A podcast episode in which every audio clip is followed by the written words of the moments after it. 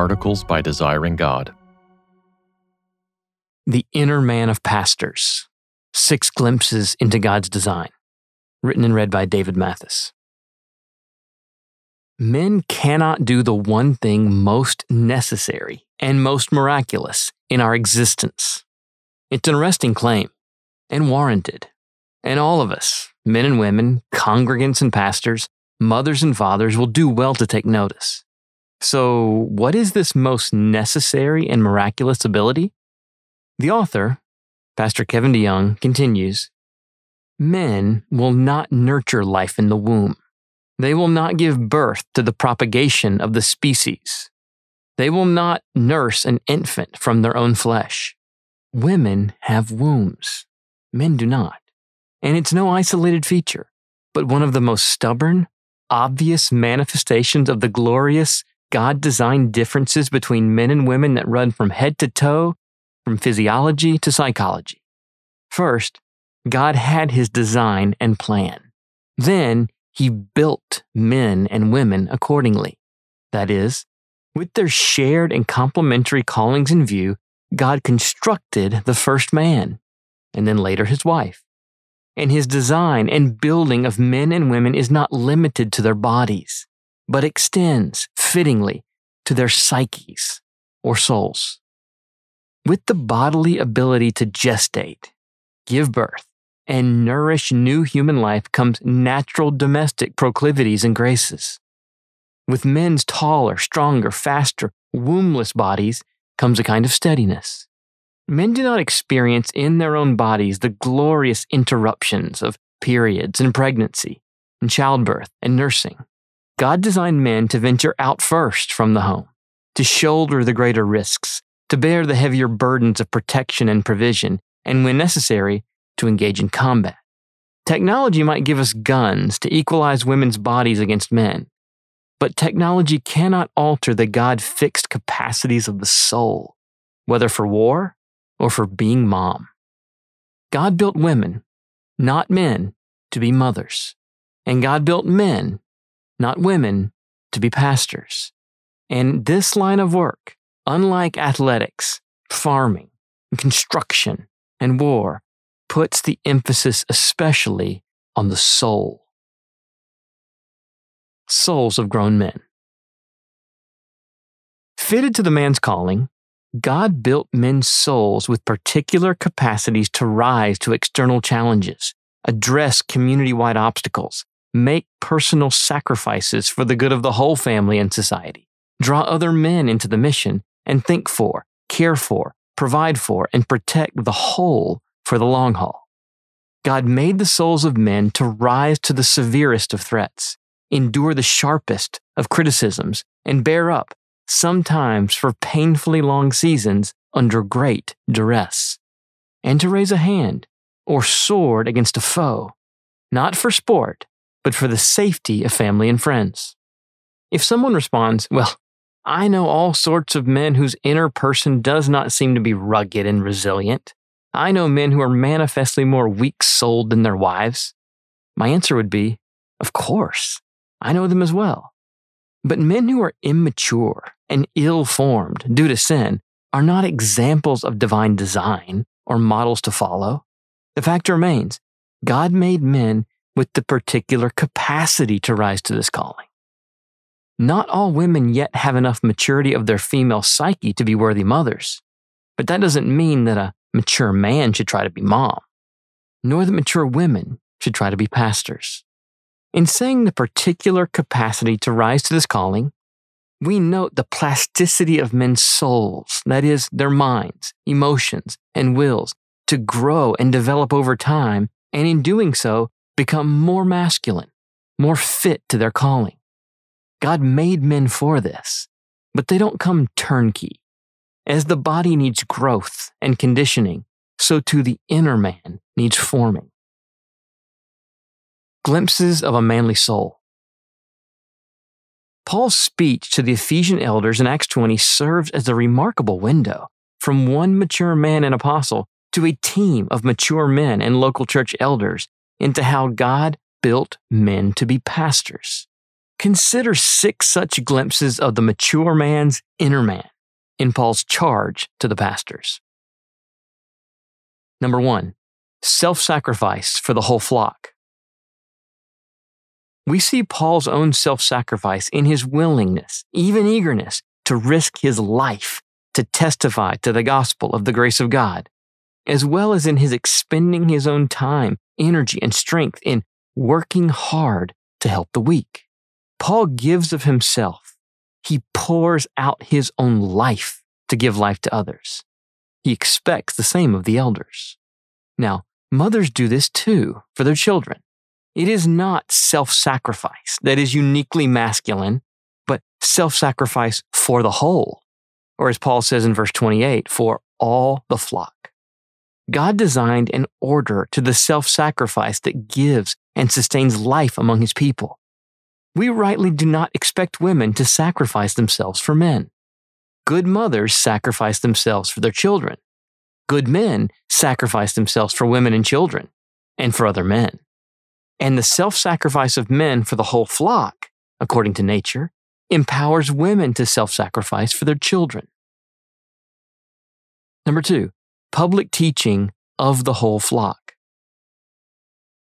Today, we often focus on the glory of public teaching on the platform in the moment, but we overlook the immediate and long term costs to the faithful public preaching and teaching of God's Word. Again, that important phrase, all the flock, is in view. We are not talking here about all teaching. In some sense, all Christians teach, as in Colossians 3:16 and Hebrews 5:12. And mature women teach, specifically younger women to their children and older women to the younger women, as well as men in private settings, like Acts 18:26. But the public teaching of all the flock, including women, children, and fellow men, God expects of men. And He designed their souls specifically with the capacity to grow into this mantle and take the criticisms that come with it and endure in it, even thrive in it, not for a moment or spurts, but over time, which relates to the next glimpse.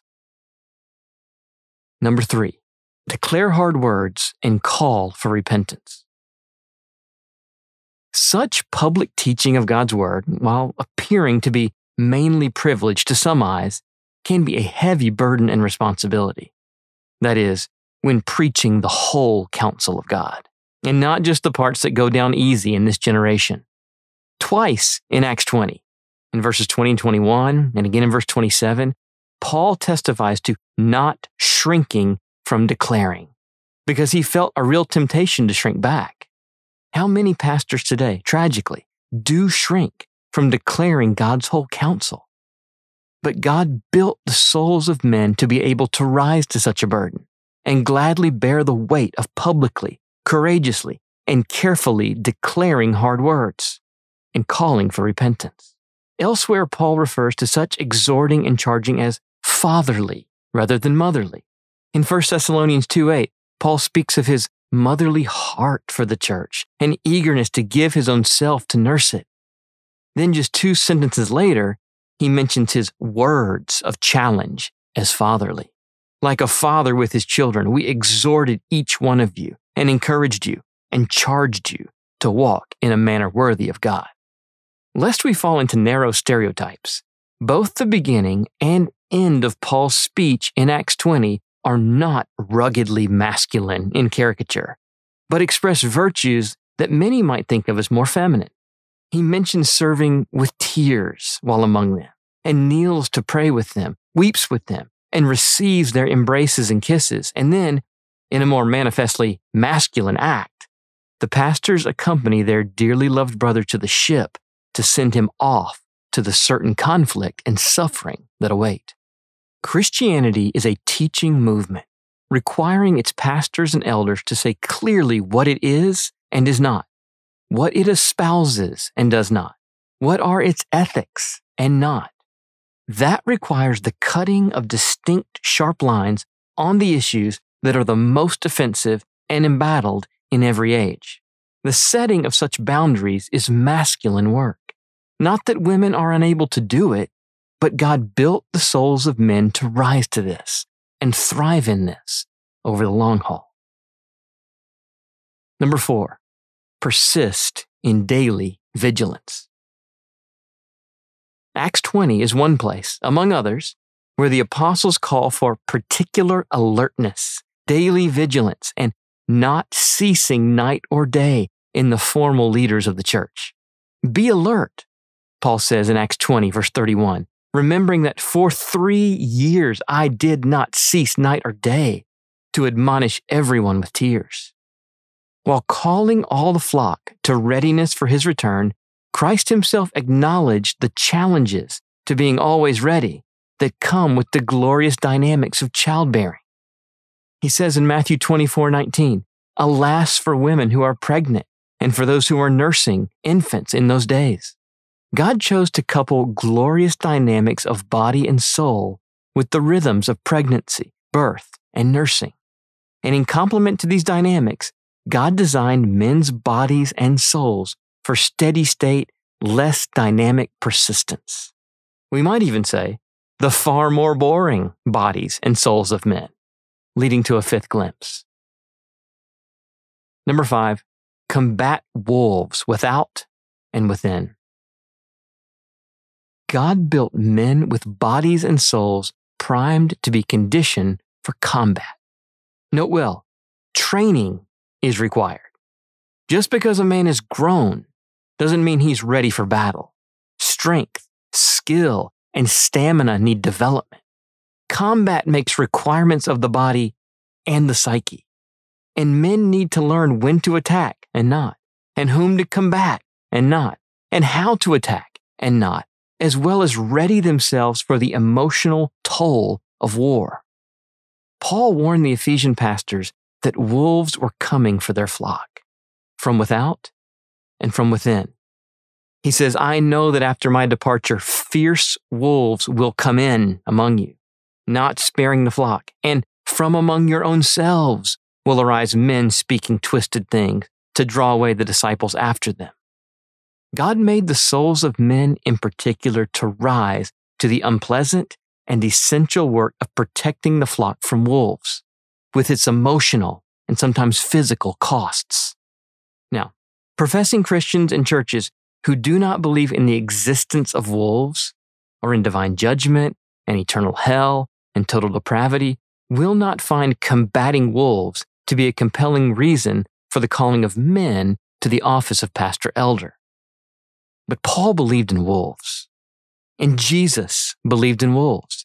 And if we take the scripture seriously, we too might see that the threat of false teaching and the necessity of pastors protecting the sheep from wolves perhaps shows plainest of all God's building of men for the pastorate. God made men to be conditioned for this calling. Number six, embrace the most threatening risks. In places where Christianity is not yet outlawed, and its leaders do not face immediate risks to persecution and death, we might soon forget that the church's formal leaders are typically its first martyrs. To be an officer in the early church was less a privilege to enjoy and more a risk to embrace. The pastor elders were marked men when persecution arose, and so it is today in some places in the world. God made men to put themselves forward as enemy targets, to be the ones who take not only the lash of criticism, but also the first literal lashes of persecution when they come. We glimpse such holy masculinity in the apostle when he declares, Now, behold, I am going to Jerusalem, constrained by the Spirit, not knowing what will happen to me there, except that the Holy Spirit testifies to me in every city that imprisonment and afflictions await. Many valiant Christian women have risen to and would rise to embrace persecution for the name of Christ. And God built men, and pastors in particular, to put themselves forward for the first attacks. Give it time. We could name other distinctively masculine traits, even in Acts 20, but let's leave it at six for now and conclude with just a brief word about ability, which is often a flashpoint in these discussions. Some today are quick to emphasize what some women are able to do, and often better than some men. Women can take risks, women can take initiative, women can teach in public, women can say hard things and address error and call for repentance, women can embrace suffering for the name of Christ and the good of his church. Such discussions often have a momentary focus. In any given moment, a woman can prep and give a sermon, take on a threat, confront an error. But what's typically lacking is the broadening of our consideration from what's possible in a moment to what's fitting for the long haul. She may well be able to do what's required of pastors in a day, or for a few weeks or months, perhaps even a few years. But will she really do it ably and thrive with joy for years, for decades, for a lifetime? Is it fitting to her nature as God designed it? God built the souls of men with the capacities to rise to the calling of the pastor elders and even to thrive in it over the long haul. Pastoring is not for all men, not even for most men, but this work and calling is for men. Long before Christ put it in the mouths of his apostles, he wove it into the fabric of his creation, including our bodies and souls. And if we don't find nature's teaching convincing enough, that's no ground for overturning scriptures. God built men to be pastors. For more resources, visit desiringgod.org.